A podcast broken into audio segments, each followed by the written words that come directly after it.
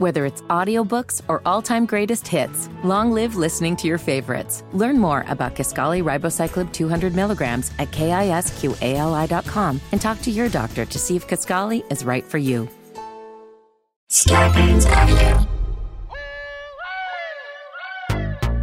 Small doses. Self-help from the hip. Small doses. We're talking that shit. Small doses. And keeping it real. Small doses. With me and them seals. It's so funky. Hello. this is my new voice. Welcome to another edition of Small Doses. I'm Amanda Seales. I'm back up in this building with some freshly shaven vocal cords. and um, thank you all for holding it down while I was in my recuperation. It was a journey, and I felt like it was important that I talk to you all about it today because it was a first. And I think, especially like being 39 and, and still having firsts, like I really, really try to like take stock about every phase of them. And what's the word I'm even looking for? I don't know. I just be trying to really live it, like really live in it, you know, in a real way and not let it just pass over me or pass by me. So, shout out to everybody out there who's ever had surgery. This was my first time having like surgery, surgery, where, you know, I'm put under with like real things like propofol, which is what killed Michael Jackson, you know, and I'm putting my body under the knife, or in this case, the laser, and really being in like serious possibility of waking up differently than I went to sleep. So it was a first for me because I've never I've never had that type of situation. I've had like my I've had like my wisdom teeth out, you know, and I've had an endoscopy, but nothing invasive like this. So today's episode is um, still a mini because I'm still in recuperation and I can't talk as long as I usually do, but still felt like I wanted to talk to y'all about my experience.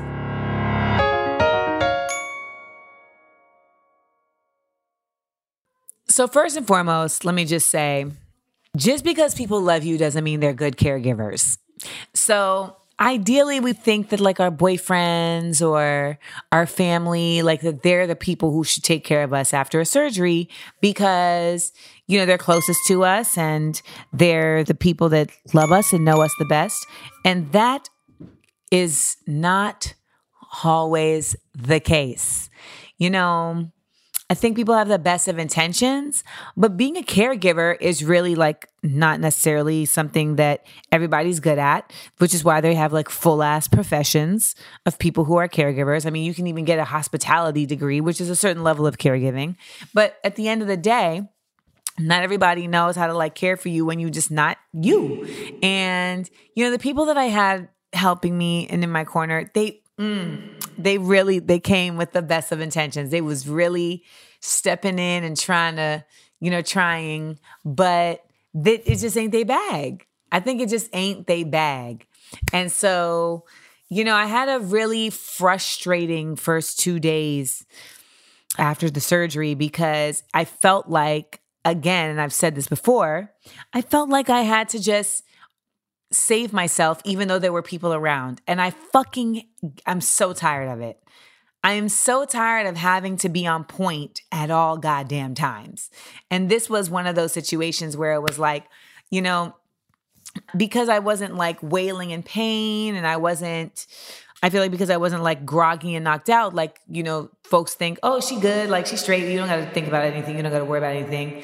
But you're still just mentally not yourself, you know, and you're kind of off. And, you know, for, and on a basic note, like you just want to not have to think. It's just like you just want to have to not have to. I don't want to make my own goddamn smoothie the day I had surgery. Y'all know I had to make my own smoothie the day I had surgery. So, like, I learned that next time, hopefully there won't be one, but the way things work probably will be. Next time I have surgery, I'm going to go through a vetting process.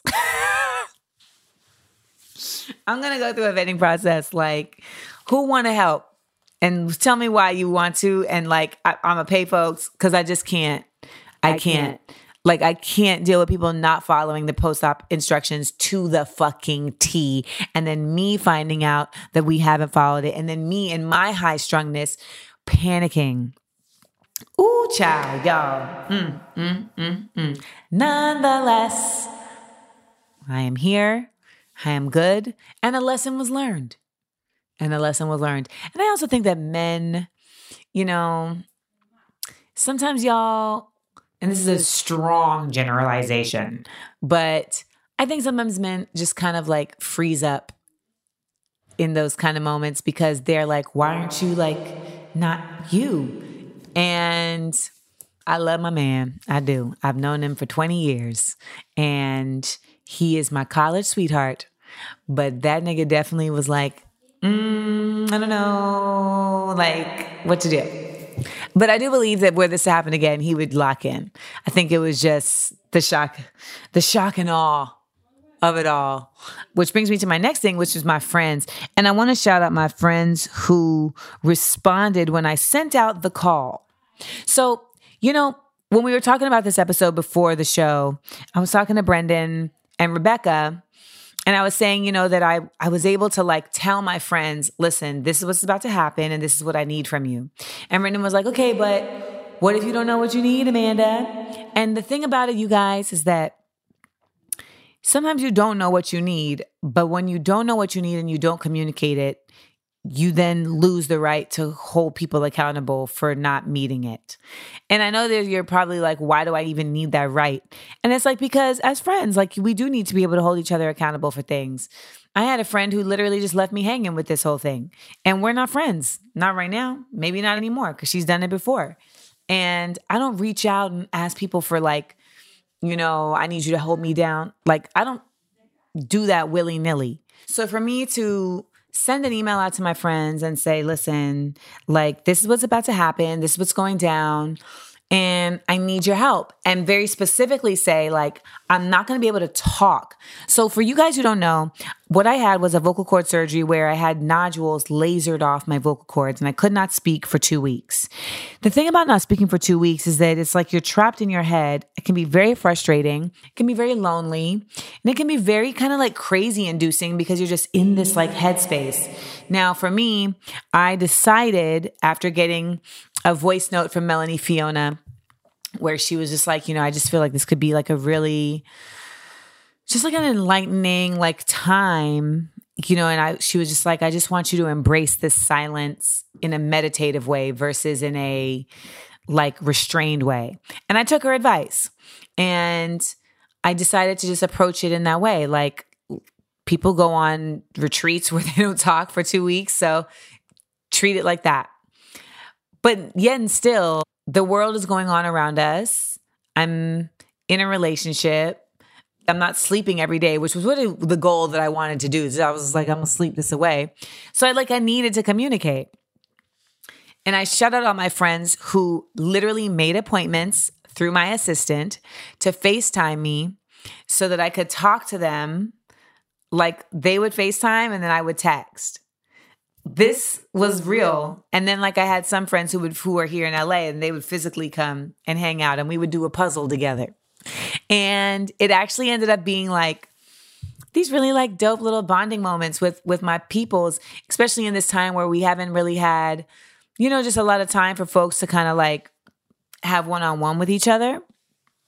And I was proud of myself for being willing and and knowing that I needed to say to them, I need you. Because I think a lot of times too, you don't want to say that because you don't want to burden people. You don't want to make people uncomfortable. You also don't want to be let down. You don't want to be disappointed yourself. So if you don't tell anybody you need them, then no one can let you down. And I mean, yeah, theoretically that makes sense. But in reality, you just you you got to be able to have expectations for people around you. And i know that there's folks that have created this mechanism of life where they just don't have expectations and that's how they move through the world without having disappointment. But i don't think that's practical Like, I want people to expect that they can rely on me. I want people to expect that they're going to get the best of my energy. I want people to expect that I want the best for them. Like, I want people to have expectations for me that I have, that, and even if I've set those expectations myself, that they feel like they can utilize as a base and come back to. And, you know, for all intents and purposes, it's, it gives you security and considering the insecure lack of certainty times that we're in, that reliability, that certainty, those expectations, they carry way more weight than they ever have before. So this is just a personal moment to just shout out my friends who really showed up and relieved me from having to have that disappointment by just really understanding and being in their best spaces of compassion and showing me once and for all why friendship is so important and also showing me how you know I can show up for them in return.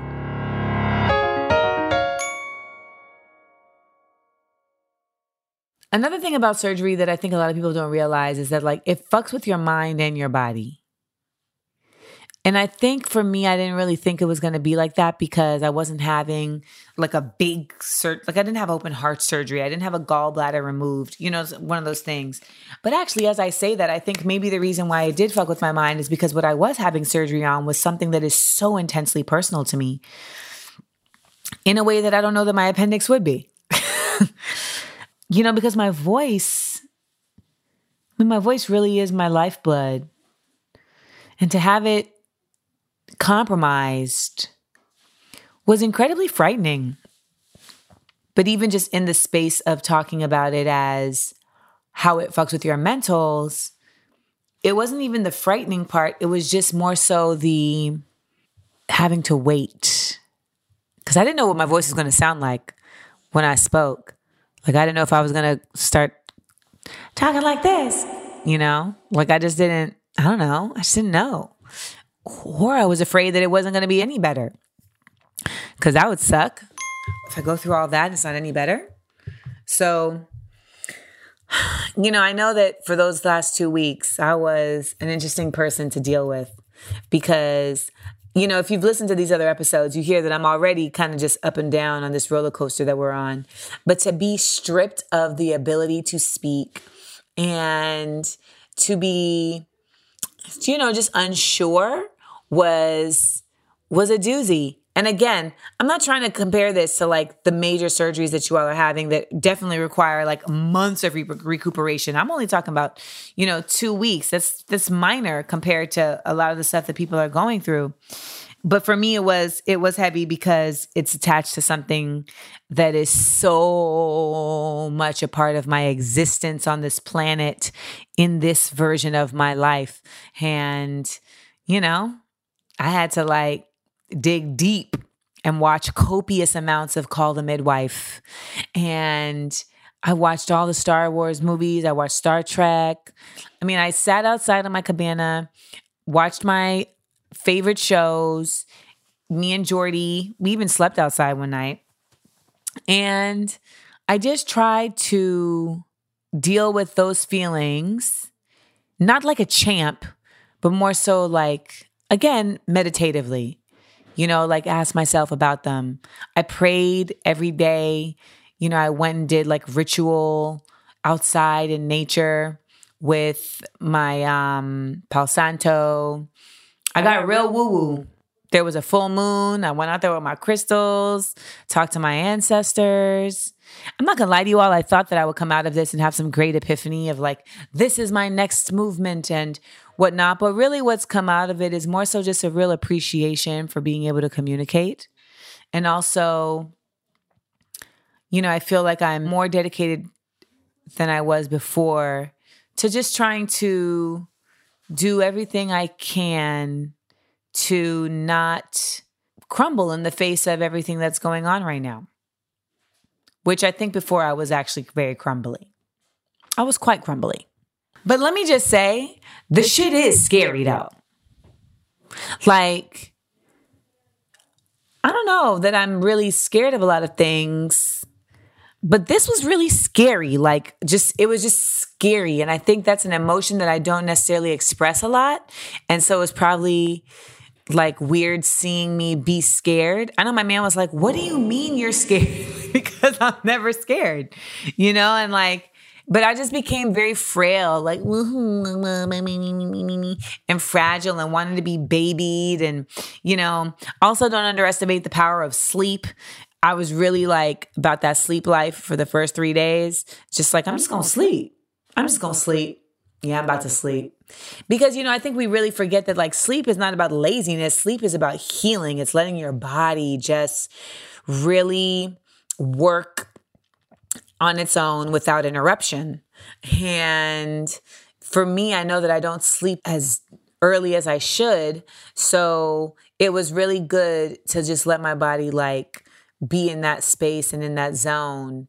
And you know, there's a reason why they induce comas for you to like heal from certain things. It's because when you're sleeping, you know, that body is just it's being protected, it's preserving, it's it's um regenerating. It is a regenerative space sleep can be. So I had to really just kind of like put my fear into like my sleep and try and do that.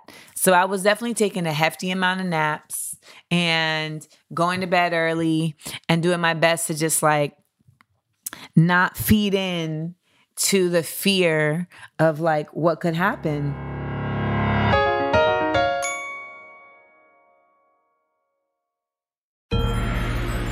The last dose. Yeah, so that was my journey of surgery. I had the surgery. My doctor said I'm healing incredibly amazingly. I went vegan right before the surgery to help my body get alkaline and, you know, get the acid out of there which has been really helpful. I started taking manuka honey in the morning and in the evening, which I heard is really good. And it, I, I, I swear that that manuka honey has been an incredibly effective part of my healing because it's one of the things that I know is going directly to my vocal cords because it's like literally touching it. And I, and so for the doctor, like when he's looking at my vocal cords, he's like, oh my God, these look amazing. Like he literally put on the screen, like under the evaluation, like amazing healing, amazing. And you know, it was it was it was um the first thing I watched when I came home from surgery was this movie called The Doctor with William Hurt. And William Hurt plays a doctor who's, you know, a hotshot cardiovascular surgeon, and he's definitely like the guy and the man. And he ends up coming down with throat cancer and he has to get the lesions removed, which renders him voiceless. And in this film, he goes from, you know, being this doctor who is somewhat oblivious of what it means to be a patient to someone who, you know, is made very aware by by nature of him becoming a patient. And in that, it inspires him to do his training differently, to deal with his residents differently, and to basically just deal with his patients differently because now he understands, you know, the connectivity of the experience um, as a patient with the experience as a as a physician. I've seen this movie several times, and I watched it again, and just seeing him like when he can't speak. I was like, I feel you. I feel you. Like, I'm the kind of person where, like, I'm just very, you know, I'm dramatic. You guys, I'm a performer. I'm dramatic. So it only made sense that I watch that. But shout out to everybody out there who has had surgery or who's going to have surgery.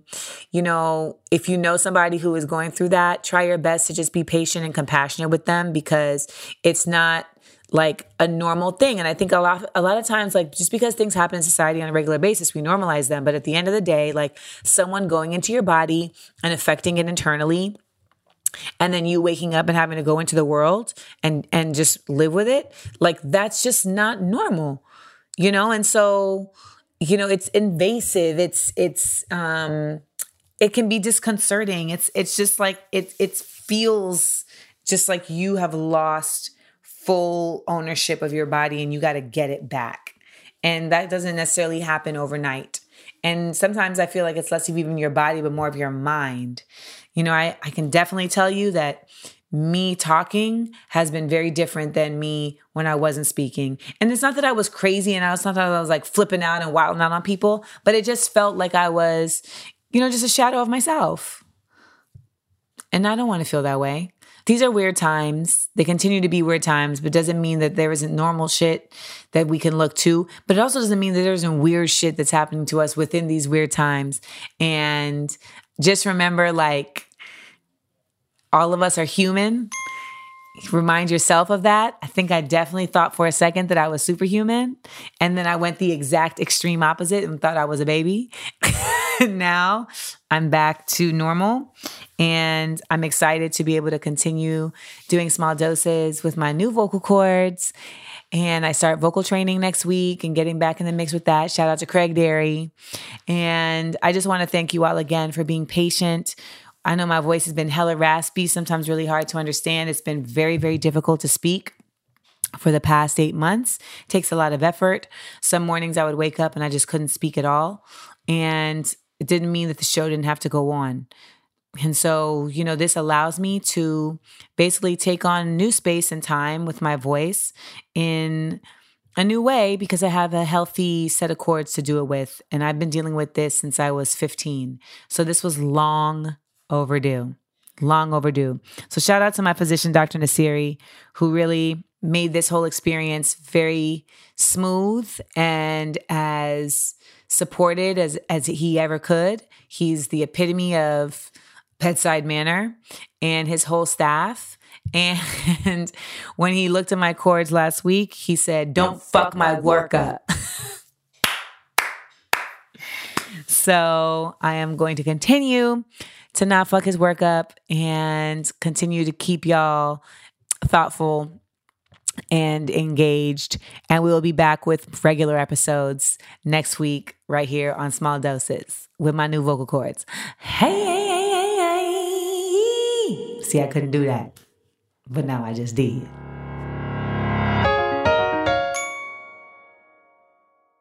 A a podcast network. Whether it's audiobooks or all-time greatest hits, long live listening to your favorites. Learn more about Kisqali Ribociclib 200 milligrams at kisqali.com and talk to your doctor to see if Kisqali is right for you.